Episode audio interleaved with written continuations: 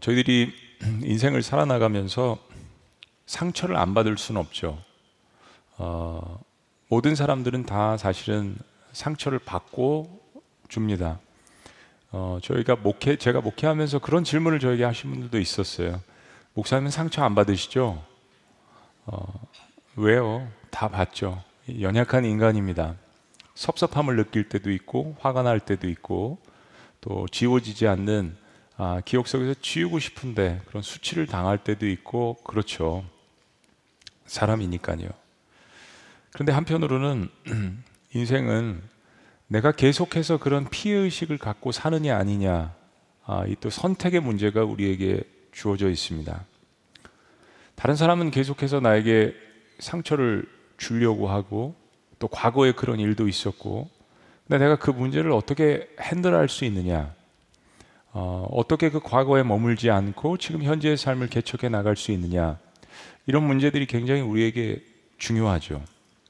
만약에 이 문제에서 벗어나지 못한다면 어, 과거에는 어떤 사람과 환경이 나에게 상처를 주었지만 내가 그것을 계속 품고 있으면서 나 스스로 또한 나에게 계속적인 상처를 주는 일그러진 자화상을 만들어 갈 수 있습니다. 그 피해 의식을 가지고 계속해서 나에게 내가 가해자가 되는 악순환을 반복할 수 있다는 겁니다. 오늘 본문에 예수님께서 그런 한 사람을 찾아가십니다. 유대인의 명절 중에 명절 중에 예수님께서 예루살렘으로 발걸음을 옮기셔서 누군가를 찾아가십니다. 그 장소는 어, 헤롯 대성전 근처인 베데스다라는 곳입니다. 지금 이제 어, 사도 요한이 기록을 한 거죠. 하나님의 말씀을. 이 베데스다라는 수영장은 아, 수영장과 같은 이곳은 어, 헤롯 성전의 북동쪽 모서리 부근에 자리를 잡고 있는데요. 근데 사실은 아스클레피오스라는 종교적 요양소인 것으로 학자들이 추정을 합니다. 그러니까 당시 어, 아스클레피오스는 의술의 신, 뭐 자비롭고 어, 온유한 치유자라고 이렇게 알려진 히랍의 신입니다. 그러니까 베데스라라는 이 히브리적인 어원을 갖고 있는 이 단어로 유명한 베데스다 연못과 그리고 이 히랍의 언어를 갖고 있는 이 두 가지가 만나서 많은 사람들에게 미신적인 장소로 작동을 했던 거예요. 베데스라는 말은 이제 은혜의 못이란 이야기입니다. 또 물을 붓는 집이란 그런 뜻이에요. 뭐 여러분 기, 교회 중에도 베데스다가 있고 그런 이름을 차용하고 또 기도원도 그런 이름들이 있는 것을 여러분들 알고 계실 거예요. 그래서 히랍의 종교적인 그런 어, 이유와 또 히브리적인 그런 종교적인 이유가 연합돼서 굉장히 미신적이고 혼합적인 그래서 전통적인 유대인들은 그 자리에 가지 않는 특히 유대 제도자들은 그 자리에 가지 않는 그럼 누가 그 자리에 갔을까요? 가장 소외되고 또 밖에서 고침을 받을 수 없는 그런 사람들이 특히 병든 환자들이 그 자리를 찾았습니다. 그들에게는 희망의 장소였던 거죠. 왜냐하면 베데스다에 유명한 전설이 하나 있는데 어느 날 기약할 수 없는 어느 날이지만 그날 천사가 하늘에서 내려와서 어, 물을 움직이면 물이 동할 때 바로 그때 가장 먼저 가서 그 자리를 차지하는 그 사람은 그 질병이 어떤 질병이든지 그 질병이 치유함을 받을 수 있다라는 전설의 고향이 내려져 왔던 것입니다. 제가 미국에 마지막에 살았던 워싱턴주 한 9년 정도를 살았는데 정말 아름다운 곳이에요.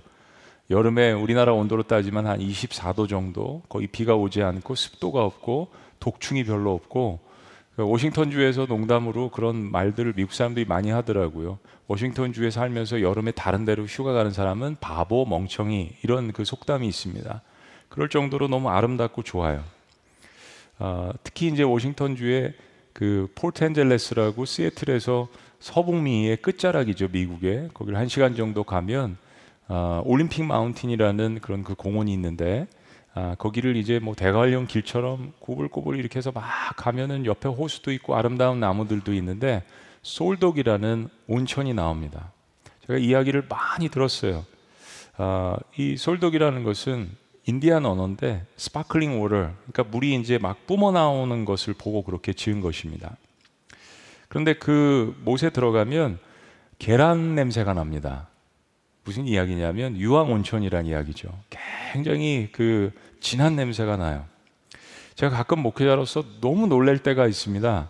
하도 사람들한테 이야기를 많이 들어서 제가 첫 휴가를 여기 이 솔독에 방문을 했는데 그날 아침에 큐티를 한 본문 말씀이 요한복음 5장이었습니다.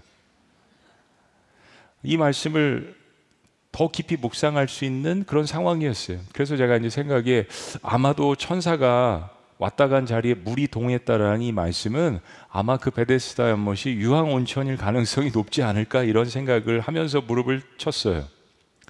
사람이 인위적으로 물을 움직이지 않는데 보글보글 물이 움직이는 것을 보고 천사들이 내려왔다라고 그렇게 생각을 했을 수 있습니다. 그러고 나서 모 눈에는 뭐만 보인다고 온갖 머릿속에는 거기 제가 솔독에 이렇게 딱 앉아 있는데 요한복음 5장에 있는 환자들만 생각이 나더라고요. 그리고 나서 솔독 온천에 앉아 있는 사람들을 이렇게 쳐다보니까 다 정말 아픈 환자들처럼 보였습니다. 피부병 또 시니어분들도 많이 오시고 관절염 이런 것들을 치료받기 위해서 온 사람들. 지금 베데스다 목가에 수많은 환자들이 그런 기적과 소문과 또 마음의 소망을 품고 환상을 가지고 몰려들었을 것입니다. 근데 성경은 한 사람에게 주목합니다. 바로 실제 이름보다 더 기억에 남는 실제 이름은 기록되어 있지 않지만 저와 여러분들이 성경을 한 번이라도 읽어보신 분은 기억하는 그 이름 유명한 이름 38년 된 병자입니다. 당시 로마의 남자들의 평균 수명을 30대 중반 후반으로 본다면 거의 평생을 이 사람은 어떠한 질병 가운데 고통을 받았던 사람입니다. 그런데 예수님께서 이 38년 된 이 환자를 찾아오시게 된 것입니다. 성경은 예수님께서 이미 그 환자의 질병이 오래되었다라는 것을 아셨다라고 이야기합니다. 하나님께서 우리에게 다가오실 때는 그냥 겉모습을 보시는 것이 아니죠. 우리를 꿰뚫어 보십니다. 우리의 삶을 아십니다. 우리의 과거를 아십니다. 우리의 고통을 아십니다. 우리의 생각을 하시고 우리의 패부와 우리의 모든 것들을 다 들여다보시는 하나님. 그리고 예수님께서 모든 것을 인생을 아시는 주님께서 이 환자에게 이 한마디를 던지십니다. 한번 따라해 보시오. 내가 낫고자 하느냐? 내가 낫고자 하느냐? 여러분 이 질문을 다시 한번 생각해 보시면 이거 상당히 기분 나쁜 질문입니다. 왜냐하면 물어보나마나 이 사람의 평생 소원은 이것이 치료받는 겁니다. 물어보나 마나 평생 이 사람의 소원이 무엇인지를 알고 있는 사람으로서 이런 질문을 한다면 그 질문을 받는 사람은 사실은 상당히 기분이 나쁠 것입니다. 너무 당연한 질문은 우리를 마음을 상하게 할 때가 있습니다. 그런데 또 한 가지 우리가 말씀을 묵상하면서 생각하게 되는 것은 우리가 배운 것처럼 예수님은 사람들의 마음을 파고드십니다. 전곡을 찌르십니다. 우리의 마음 가운데 어떤 근심과 고통이 있는지 어떤 것이 소원인지 주님께서 우리의 중심을 파고드시는데 때로는 우리 스스로도 우리의 마음 가운데 중심에 무엇이 자리 잡고 있는지 모를 때가 있습니다. 주님은 그 질문을 던지시는 거예요. 진리신 예수님께서 내가 낫고자 하느냐? 이 질문을 던지십니다. 예수님의 이 질문 하나에 이 38년 된 병자의 진실이 숨겨져 있습니다. 38년 된 병자의 답변이 이렇습니다. 7절 말씀. 병자가 대답하되 주여 물이 움직일 때 나를 못에 넣어주는 사람이 없어 내가 가는 동안에 다른 사람이 먼저 내려가나이다. 선생님 물이 동할 때 나를 못에 넣어줄 사람이 없어서 내가 가는 동안에 늘 다른 사람이 그 못에 갑니다. 나는 항상 뒤처지고 나는 항상 그 자리를 차지할 수 없는 인생을 살았습니다. 라는 그런 이야기잖아요.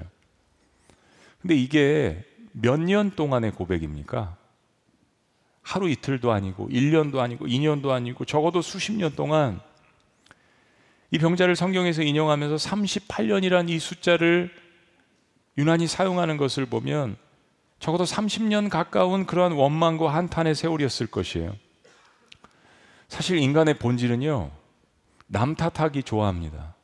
늘 환경 탓을 하고, 사람 탓을 하고, 신세 탓을 합니다. 이거 우리, 우리 인간의 본질입니다. 그런데 책임 전가를 하면 내가 좀 더 나을 것 같아서 후련할 것 같아서 자유함을 얻을 것 같아서 거기서 내가 나올 수 있을 것 같아서 책임 전가를 하는 거잖아요. 근데 그 책임 전가를 하면 더 나을 것 같지만 상처를 더 기억나게 하고 더 덧나게 합니다. 그리고 중심적인 그 치료를 방해하게 합니다. 그리고 끊임없이 나의 상처에 대한 책임 전가를 할 희생양을 찾아서 나서게 되고 인생을 허비하게 됩니다. 문제는 여기 있는데요. 우리는 팔과 다리가 없음에도 불구하고 그렇게 출생했음에도 불구하고 전 세계를 다니면서 하나님의 사랑과 은혜를 전하는 닉 부이치치라는 전도자를 잘 알고 있습니다. 이분을 한번 초청하고 싶어요. 어, 너무 자아 존재감이 건강합니다. 어떻게 저런 모습 속에서 하나님을 만나고 복음을 증거하고 사람들에게 소망을 줄 수 있을까? 또 한 분은 제가 나중에 더 깊숙이 좀 설명드리길 원하는데 딕 호잇이라는 분이 있습니다. 아들이 태어나면서부터 탯줄이 목에 감겨가지고 어, 전신 마비로 아들이 태어났는데 그 아들 릭을 정말 사랑하는 마음으로 그렇게 키우셨어요. 아버지가 40살이 됐을 때 이 아들이 달리고 싶다라는 이 한마디 때문에 아버지는 달리기 시작했습니다. 그리고 40년 동안 무려 마라톤 72회 아들을 데리고요. 철인 3종 257회를 달렸습니다.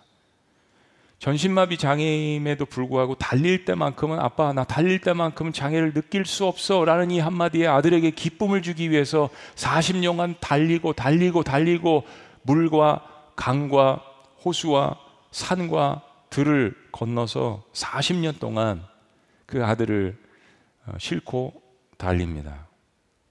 그리고 그 아들은 어느 날 어, 입으로 이렇게 막대 하나를 만들어서 컴퓨터에다가 성경 말씀을 칩니다. 내게 능력 주시는 자 안에서 내가 모든 것을 할 수 있느니라. 필보 4장 13절 말씀이죠. 그리고 그 아들을 바라보면서 40년 동안 어, 아들의 꿈을 위해서 소원을 위해서 기쁨을 위해서 뛰었던 작년에 소천하셨죠. 올림픽이 끝나고 열리는 패럴 올림픽 많은 사람들이 주목하지 않지만 저는 이 패럴 올림픽을 가끔 봅니다. 얼마나 많은 땀과 눈물과 고통을 뛰어넘는 불가능을 뛰어넘는 사람들의 올림픽이에요. 그런 모습들을 보면 참 어, 저를 부끄럽게 합니다.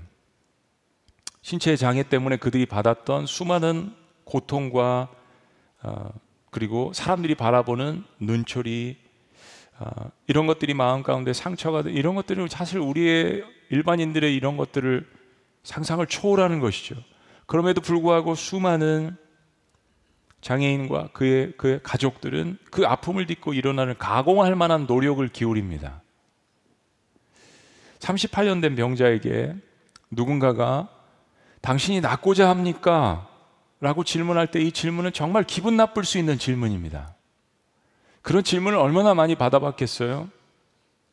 근데 다시 한번 이 말씀을 묵상해 보면 그 질문을 하는 사람이 그 질병을 고칠 수 없다면 그런 능력이 없다면 이런 질문도 다짜고짜 하지 않았겠죠. 어떤 관계성이 있었던 것도 아니고 알았던 사람도 아니고 목장원도 아닌데 어느 날 나타나서 내가 낫고자 하느냐 이 질문은 정말 어, 그 사람 마음을 다시 한번 아프게 할 수 있는 질문입니다. 그러나 정말 살릴 능력이 있다면 그 질문을 할 수 있는 거죠. 병자는 이 질문에 대해서 뭐라고 답변을 해야 합니다. 네, 그렇습니다라든지 아니면 난 포기했습니다. 그런 질문 수없이 받았지만 수많은 것들을 내가 시도해 봤지만 난 포기했습니다. 이 병자는 어떤 대답도 취하지 않습니다. 그리고 다른 대답을 예상 밖의 대답을 하는데 이 대답을 들여다보면 이 마음 가운데 원망과 불평이 있는 것을 볼 수 있습니다. 주여 물이 움직일 때 나를 못에 넣어주는 사람이 없어 내가 가는 동안에 다른 사람이 먼저 내려가나이다. 원망의 마음은 책임 전가의 마음입니다. 내가 치유를 받지 못하는 한 가지 이유는 다른 사람들이 나를 연못에 넣어주지 않기 때문이라는 이 원망이 이 사람의 마음을 지배하고 있습니다. 내가 가는 동안에라는 표현을 보면 그래도 좀 움직일 수 있는 사람이에요. 근데 다른 병자들보다는 굉장히 느리고 육신적으로 연약한 가운데 있는 사람이라는 것을 알 수 있습니다. 사랑하는 여러분, 우리 그리스도인들이 많이 간구하고 원하는 것 중에 하나가 성령 충만입니다. 근데 에베소 말씀을 보시면 그리고 성경 전체를 보시면 우리가 성령 충만을 많이 간구하지만 이 성령 충만의 첫 번째 특징을 잊어버릴 때가 많습니다. 성령 충만의 첫 번째 특징은 감사함입니다. 그래서 예배하는 거예요. 하나님에 대한 감사함, 그리고 주변에 있는 사람들의 감사함. 그러함에도 불구하고 나에게 주신 은혜 때문에 하나님 앞에 감사하는 사람. 그 감사하는 사람이 바로 성령 충만한 사람입니다. 감사하는 사람 마음속에는 염려가 적습니다. 그래서 일을 해도 사람들과의 관계 속에 투명하고 담대합니다.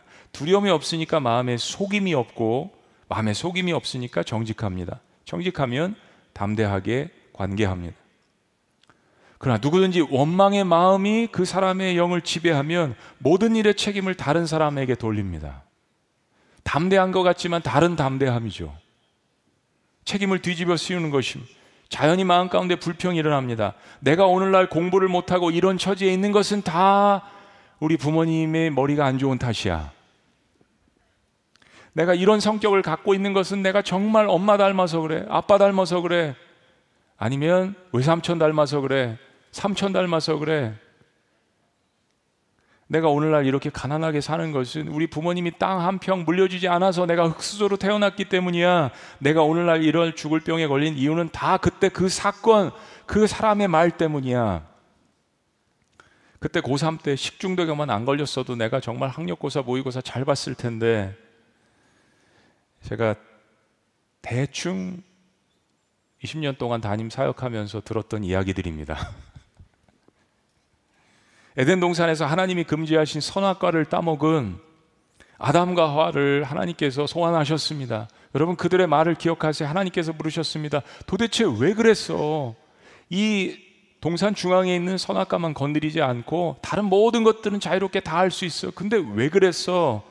하나님께서 왜 그 실과를 따먹었냐는 이 질문에 대해서 인류 최초의 인간인 아담은 이렇게 대답하지 않습니까? 하나님, 당신이 내게 주셔서 나와 함께 하라고 하신 그 여자, 그가 나무 실과를 내게 주심으로 내가 먹었나이다. 왜 그 여자를 나에게 붙여주셨습니까? 하나님께서 눈을 돌리셔서 하와에게 질문하십니다. 너는 왜 그랬어?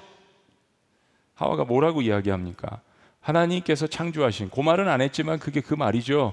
뱀이 나를 꿰물어. 그 뱀이 영악해서 나를 꿰물어 뱀은 그 다음에 책임 전가할 대상을 찾아보았지만 이미 아담과 하와가 다 이야기를 했어요. 하나님께서 뱀에게 저주를 내리십니다. 너는 종일토록 땅으로 다니며 흙을 먹을지어다. 뱀으로 가장한 그 사탄은 그래서 평생의 그 복수심으로 인간들에게 그렇게 자신의 어, 에게 책임을 전가했던 인간들에게 그렇게 괴롭히고 복수하고 죄를 짓게 하는지 모르겠습니다. 그럴듯하죠. 아담과 하와의 아들인 가인 시기와 질투심으로 하나님께서 내 예배는 안 받으셨어. 내 예물은 안 받으셨어.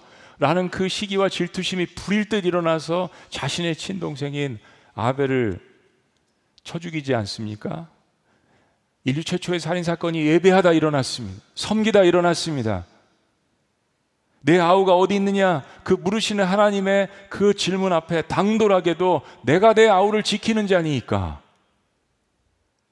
가인은 오히려 죄를 짓고도 하나님 앞에 너무나도 뻔뻔스럽게 책임 전가를 합니다. 하나님이 살아계신 것도 알았어요. 하나님과 직통 계시하며 대화했던 시절, 입니다 그럼에도 불구하고 하나님께서 다 하심에도 불구하고 이렇게 뻔뻔스럽게 자신의 죄를 인정하지 않는 책임 전가를 하나님께 하는 그 본질이 우리의 모습 속에 숨어 있다는 것입니다. 죄의 핵심 가운데 하나는 책임 전가입니다. 그러니까 회개라는 것은 죄가 내 책임이라는 것을 인정할 때만 할 수 있는 거죠. 그러나 자신의 인생에 일어난 모든 일들이 내 책임이 아니라고 생각하면 그것을 스스로 상처로 다 생각해서 회개가 안 되는 것입니다. 때문에 삶은 계속적인 원망에 사로잡힐 수밖에 없는 것입니다. 그리고 자신의 그런 생각을 채워줄 또 다른 원망의 대상을 찾아 나서는 결과가 나타나게 되는 것이죠. 인생을 허비하게 되는 것입니다. 성선설, 인간은 착하게 태어난다. 성악설, 인간은 악하게 태어난다. 이 두 가지 가지고 역사 속에 많은 토론들이 벌어졌죠. 근데 어느 것이 맞는가를 살펴보려면 어, 아이들을 보면 잘 알 수 있죠. 자녀들을 보면 잘 알 수 있습니다. 하나님께서 가인을 이렇게 보셨을 때 분명한 죄가 드러나는데 부모의 입장에서 이렇게 딱 보니까 둘이 싸웠는데 누가 잘못했는지 금방 알잖아요. 그런데도 불구하고 아이들은 절대로 내 잘못이라고 쉽게 인정하지 않습니다. 너무 어여쁘고 눈에 넣어도 아프지 않은 내 자식이고 자녀지만 그러나 죄를 인정하지 않는 책임을 전가하는 누나 때문 누나 때문이에요, 형 때문이에요, 오빠 때문이에요. 나는 늘 둘째이기 때문이에요. 나는 막내이기 때문이에요. 난 첫째라서 늘 책임감이 있기 때문이에요. 길동이가 있어요. 제가 했대요. 말순이가 있어요. 영식이가 있어요. 혹시 여러분 가운데 그 성함을 갖고 계신 분들이 있으면 죄송합니다. 우리가 지난 시간에 에스겔서 37장을 보았지만 마른 뼈의 교훈을 통해서도 하나님께서 말씀해 주시잖아요. 치유의 시작은 내 자신을 온전히 들여다 보아야만 할 수 있습니다. 우리가 몸이 아파서 병원에 갔을 때 육신의 모습도 마찬가지잖아요. 그 부분을 찾아내야 들여다 보아야 의사는 치유할 수 있습니다. 진정으로 구원을 경험한 사람들의 특징은 자기 자신의 한계와 자기 자신의 허물을 인정하는 것입니다. 그게 하나님의 은혜를 은혜 되게 사는 사람입니다. 그 38년의 세월 동안 베데스다 연못가에 다다를 적이 있었을 거예요. 열심히 거북이처럼 뛰어갔지만 모든 사람들이 이미 다녀간 후에 한밤중에 혹은 뜨거운 낮에 이 사람은 그 연못가에 여러 번 도착했을 것입니다. 그 연못가에 비춰준 자기 자신의 그 자화상의 모습만 보았어도 이것은 영적인 비유입니다. 자기 자신의 자화상의 모습만 연못가에 비춰진 그 모습만 보았어도 마음이 치유되었을 텐데 근데 이 환자는 그럴 만한 모든 기력을 다 잃어버렸습니다. 어떤 소망도 없었던 거예요. 그래서 바로 예수님께서 이 사람에게 찾아 가신 것입니다. 여러분 성경을 보시면 자기 스스로 예수님께 나왔던 사람들이 있었습니다. 우리 특별히 신약 성경에서 두 숫자로 표현된 병자를 아시죠? 38년 된 병자 그리고 12회를 혈루증으로 알았던 여인을 기억합니다. 그 여인은 자신의 힘으로 예수님을 찾아갔어요. 그런 사람들도 있죠. 사케오도 뽕나무에 올라가서 그 예수님을 바라보고 예수님을 만나기를 원했습니다. 자기 스스로 예수님을 찾아가는 사람들이 있습니다. 니고데모 역시 자기 스스로 예수님을 찾아갔죠. 그러나 때로는 자기 스스로는 아무것도 할 수 없어서 다른 사람의 도움이 필요한 사람들이 있습니다. 대표적으로 한 중풍병자의 친구들 네 명이 지붕을 떨어서 뚫어서 예수님 계신 그곳에 떨어뜨린 그런 믿음과 우정이 있지 않습니까? 그런데 오늘 본문에 등장하는 자기 스스로도 아무것도 할 수 없고 주변에도 아무도 없는 아무도 나를 그곳에 데려다 주지 않아요. 라고 호소하는 사람들도 있습니다. 너무 많은 상처 때문에 마음이 다쳐서 그럴 수도 있고요. 정말 중풍병자의 네 명의 친구처럼 그런 사람들이 주변에 아무도 없을 수도 있고요. 베데스다의 연못가의 병자는 무려 38년의 세월을 그렇게 보냈습니다. 그런 사람들은 처절한 고독 가운데 살아갑니다. 관계성이 시작된다고 하더라도 마음 가운데 있었던 그런 상처가 치유되지 않았기 때문에 어느덧 고슴도치의 가시처럼 또한 나를 찌르고 다른 사람들을 찌르고 관계를 거부하는 그런 상황들이 반복될 수 있습니다. 38년 된 환자 주변에 정말 단 한 사람도 사람들이 없었을까요? 그렇지는 않았을 거예요. 점점점 그 사람들이 사라졌을 것입니다. 그리고 조금씩 움직일 수 있다라고 이야기했는데 자기가 굴러서라도 한번 그 물속에 들어가 볼 만한데 환자는 책임 전가하고 있습니다. 이런 종류의 사람은 어떤 관계가 시작된다고 하더라도 말씀드린 것처럼 그 관계가 건강하게 발전되기가 힘듭니다. 왜냐하면 이미 마음 가운데 자기 스스로 결론을 내린 상태예요. 누구 때문에, 무엇 때문에, 그 사람 때문에, 그 환경 때문에, 내 조상 때문에 내 인생이 주님이 단도직입적으로 물으십니다. 그래서 내가 낫고자 하느냐? 그래서 정말 내가 낳고자 하느냐? 선생님, 물이 움직일 때 나를 못에 넣어줄 사람이 없습니다. 내가 가는 동안에 난 시도도 했지만 다른 사람이 먼저 내려가나이다. 난 인생에 늘 꼴찌입니다. 도대체 그렇게 생각하고 그렇게 대답하고 책임 전가한 세월이 얼마입니까? 물으시잖아요. 내가 정말 낫고자 하느냐? 우리는 과거 어느 순간에 상처를 입었다고 마지막 남은 인생을 다 원망으로 살아가려고 하는 습성이 있습니다. 과거에 묶여 있는 거죠. 원망하면 시원할 것 같고 자유함을 얻을 것 같지만 결코 인생이 그렇지 않다라는 것을 우리는 깨달아 갑니다. 내 인생의 실패를 다 그 사람에게 혹은 환경에게 책임 전가를 하면 시원할 것 같은데요. 인류 최초의 죄를 지어놓은 아담과 하와의 변명을 보십시오. 얼마나 하나님 앞에서 철면피입니까? 여러분 사실 나에게 상처를 준 사람이 내가 보는 앞에서 정말 고통 가운데 끔찍하게 처형을 당한다거나 정말 내가 원하는 것 이상으로 그렇게 처벌을 받는 그 모습을 보면 내 상처가 치료될까요? 결코 그렇지 않습니다. 세상의 문학 소설에서도 그런 이야기들 많이 하잖아요. 근데 결코 그렇지가 않습니다. 왜냐하면 그것은 이미 그 상대방 제3자 나에게 상처를 준 사람의 문제가 아니고 그 과거에 있었던 나를 힘들게 했던 환경이 아닙니다. 이미 내 마음속에 자리 잡고 있어요. 이미 여기가 문제입니다. 이미 내 자신과의 싸움으로 번져 있습니다. 세 가지 문장을 다시 한번 오늘 깊이 생각해 보기를 원합니다. 물이 움직일 때, 즉 인생에 나애가 나에게 기회가 찾아왔을 때, 물이 움직입니다. 달려가야 될 시간이에요. 내가 그 자리에 가서 차지해야 될 시간입니다. 기회가 왔습니다. 그러나 나를 못에 넣어주는 사람이 없어서 나는요 돈도 없고요 백도 없고요 환경도 없고요 그런 부모를 만나고 그런 배우자를 만나고 머리도 나쁘고요 말주변도 없고요 사업 수단도 없고요 내가 가는 동안에 다른 사람이 먼저 내려가나이다 나는 늘 시도는 하지만 항상 다른 사람보다 뒤처지는 내 인생은 늘 꼴찌의 인생이었습니다 이 세 가지가 이 사람의 인생의 변명이었고 책임 전가였습니다 근데 사랑하는 여러분 이 책임전과 원망은 사실은 이 끝이 어디를 가리키고 있냐면 우리의 손을 들어서 하늘에다 항변하는 것입니다. 하나님 저 왜 이렇게 태어나게 하셨어요? 하나님 왜 이런 육신을 주셨어요? 왜 이런 정도의 지능밖에 안 주셨어요? 왜 이 정도의 관계성밖에 안 주셨어요? 왜 이런 성격을 주셨어요? 하나님 왜 저를 이렇게 만드셨습니까? 저는 이 질문을 충분히 이해합니다. 왜냐하면 저도 인간이기 때문에. 여러분도 그렇지 않으세요? 이건 인간으로서 충분히 하나님 앞에 항변할 수 있는 질문입니다. 하셔야 합니다. 그 대상이 하나님이라면 하나님 앞에 해보셔야 합니다. 근데 우리는 계속해서 또한 우리 주변에 상처를 책임전갈 희생양을 찾아 나섭니다. 그때 하나님께서 우리의 삶에 말씀하시지 않던가요? 보라, 세상죄를 지고 가는 하나님의 어린 양을 보라.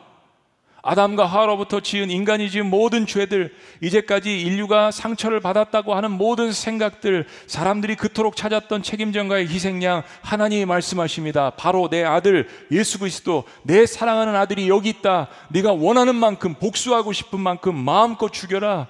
원하는 만큼 채찍질하라. 분이 풀릴 만큼 분풀이를 해라. 여러분 그 말씀이 이사에서 53장 말씀이 아니던가요? 그는 실로 우리의 질고를 지고 우리의 슬픔을 당하였거늘 우리는 생각하기를 그는 징벌을 받아 하나님께 맞으며 고난을 당한다 하였노라. 그가 찔림은 우리의 허물 때문이요 그가 상함은 우리의 죄악 때문이라. 그가 징계를 받음으로 우리가 평화를 누리고 그가 채찍에 맞음으로 우리가 나음을 받았도다. 우리는 다 양 같아서 그릇 행하여 각기 제 길로 갔거늘 여호와께서는 하나님께서는 우리 모두의 죄악을 그에게 아들에게 담당시키셨도다. 즉 하나님께서 저와 여러분들의 나의 모든 죄악을 그의 아들에게 뒤집어 씌우셨도다. 여러분 어떠십니까? 우리가 항변했던 인류가 항변했던 그 모든 대답에 질문을 하나님께서 말씀해 주시지 않았습니까? 보라 세상죄를 지고 가는 내 아들이야. 너희들의 모든 죄와 책임 전가와 모든 허물과 모든 욕심과 모든 탐욕의 그 결과들을 다 짊어가는 짊어지고 가는 내 아들 예수님께서 38년 된 병자에게 물으십니다. 그래서 그래서 내가 낫고자 하느냐? 그리고 말씀하십니다. 내 자리를 들고 일어나라. 모든 과거에서 일어나라. 모든 상처에서 일어나라. 내 어둠의 자리를 들고 당당하게 걸어가라. 내가 너의 그 상처와 책임전과 그 아픔과 죄를 위해서 내가 너를 위해서 잠시 후에 십자가에 죽겠노라. 라고 하시는 선언이 아니겠습니까? 세상에 존재하는 어느 신이 인류의 질문에 대해서 모든 인류의 고통과 죄의 질문에 대해서 이렇게 답변한 적은 없습니다. 그리고 놀라운 기적이 일어납니다.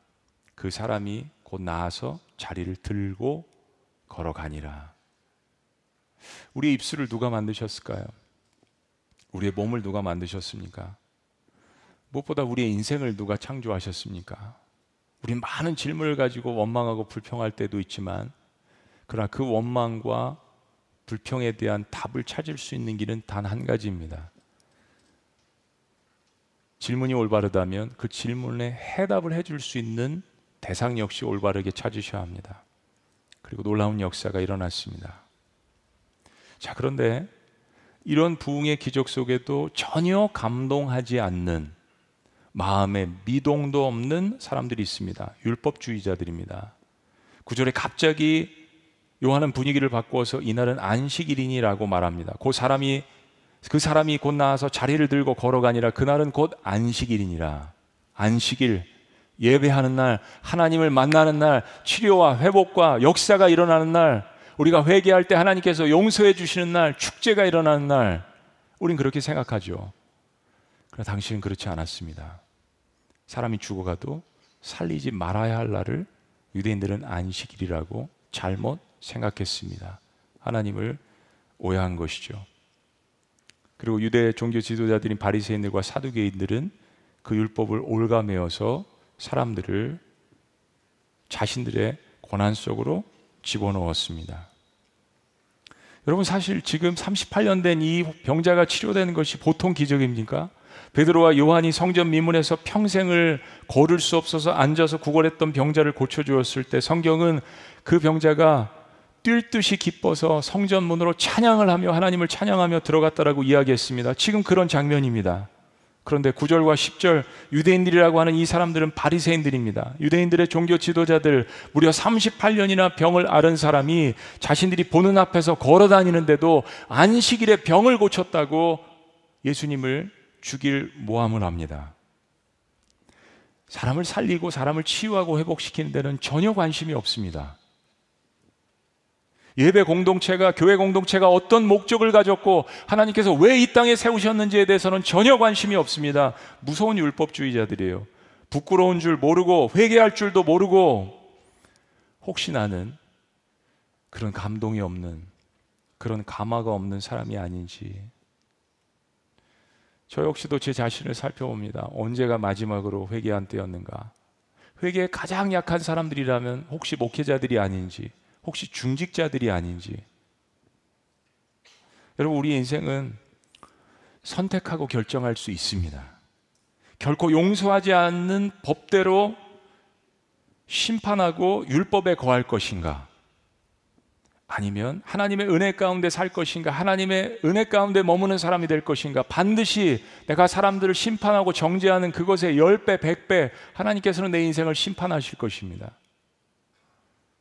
그러나 나에게 임한 그 은혜대로 사람들을 대하는 사람, 은혜가 머무는 사람이죠.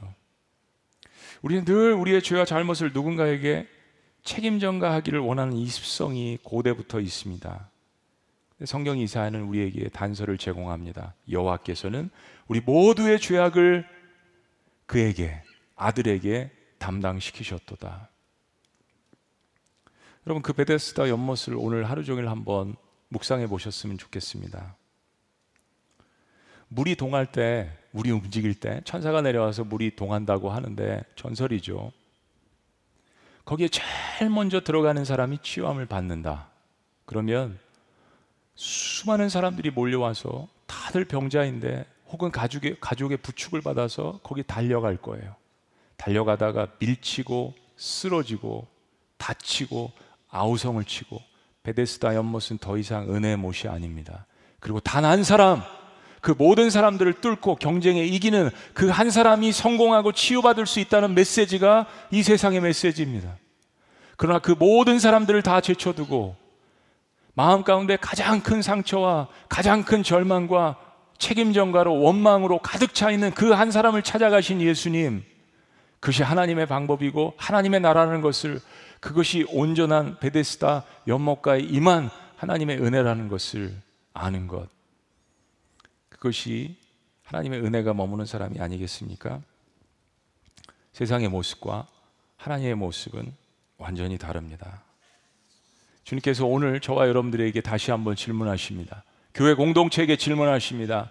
내가 낫고자 하느냐? 내가 낫고자 하느냐? 아무도 도와줄 수 없는 환경에 원망과 불평과 책임정만 하는 나의 인생, 그러나 원망과 불평으로 행복하지 않은 여전히 내 스스로 꼴찌라고 그렇게 선언하는 인생 가운데 주님이 직접 찾아오십니다. 그래서 오늘 말씀하시는 거예요. 내가 정령 낫고자 하느냐. 기도하시겠습니다.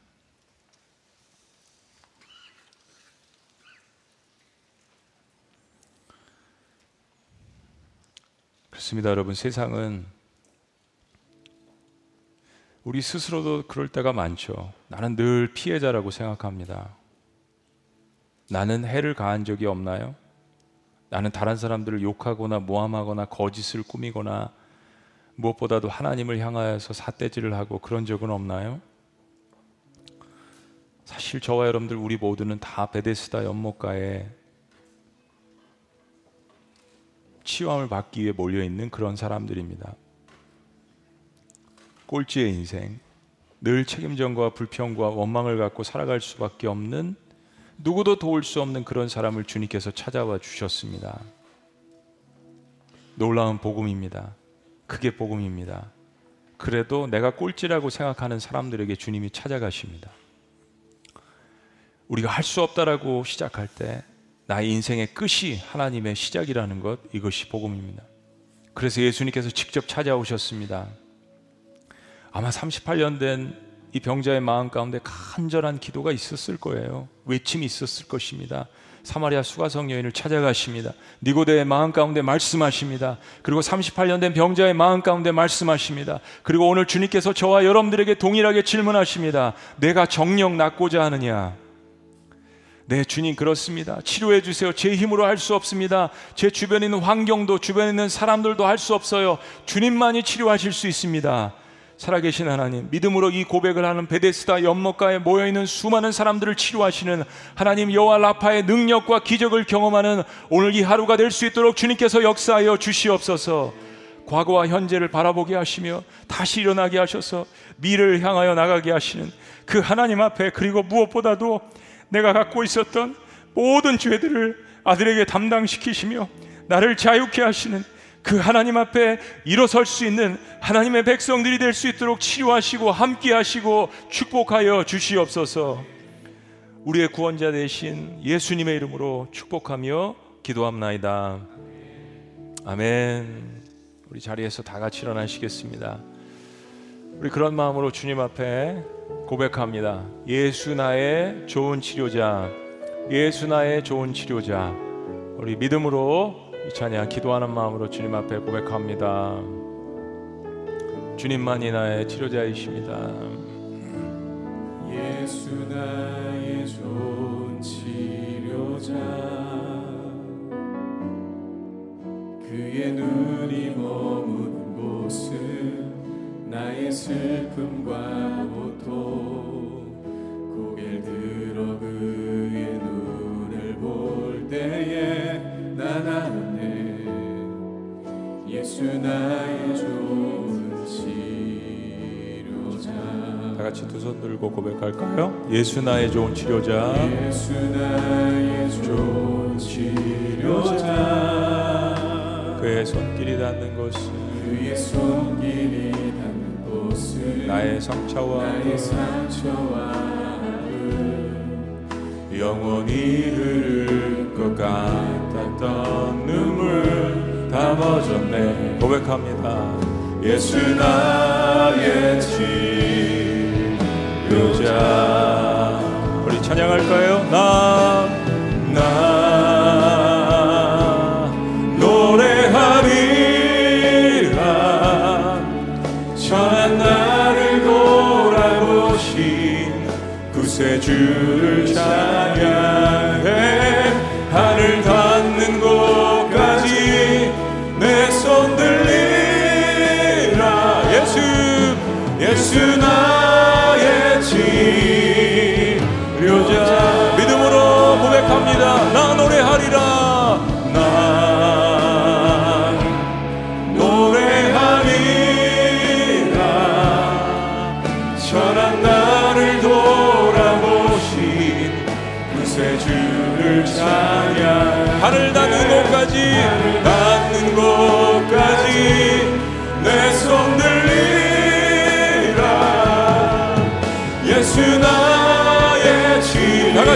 전심으로 믿음으로 고백합니다. 나 노래하리라. 나 노래하리라. 천한 나를 돌아보신 구세주를 찬양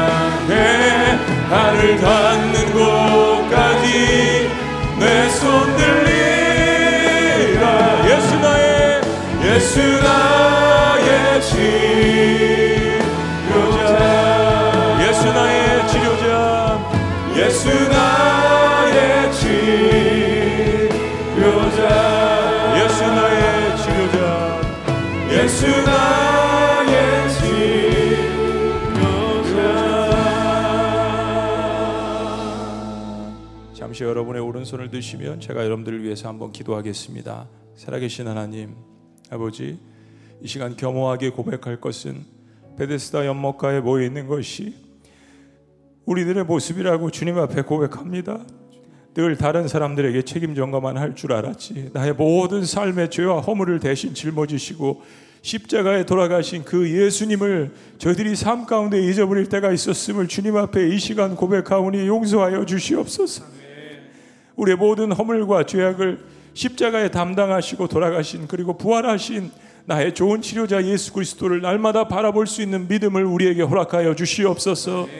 내가 정말 낫고자 하느냐라고 말씀하시는 질문하시는 주님 앞에 그렇습니다. 주님 낫고자 합니다. 주님 저에게는 그런 소망도 없고 실패의 인생으로 점쳐진 인생이지만 주님께서 저를 일으켜 주실 줄로 믿습니다. 저 연약한 믿음도 도와주시고 함께하여 주시옵소서. 이 고백 자체가 저의 삶 가운데 상처가 있었다라는 것임을 주님 앞에 솔직하게 고백하오니 하나님 주님 함께하여 주시고 주의 영혼들을 축복하여 주시고 치료하여 주시옵소서. 내 자리를 들고 일어나라고 하시는 그 주님의 음성에 순종하기를 원하는 하나님의 백성들을 주님께서 기억하여 주시고 하나님의 놀라우신 여호와 라파 치료하심이 영과 육과 생각과 심령과 모든 삶 가운데 일어날 수 있도록 역사하여 주시옵소서. 이제는 우리 주 예수 그리스도의 은혜와 하나님 아버지의 극진하신 사랑과 성령님의 감화 교통 역사하심이 내가 낫고자 하느냐라고 하시는 이 주님의 질문 앞에 이 본질 앞에 주님 그렇습니다. 부족하지만 제가 참으로 낫기를 원합니다. 라고 고백할 때 우리에게 살 소망과 능력을 주시고 무엇보다 구원의 놀라운 역사를 주시는 나의 치료자 예수 그리스도를 바라보기를 원하는 주님의 백성들의 위대하고 담대한 고백 위에 지금부터 영원토록 함께 하시기를 간절히 축원합니다. 아멘.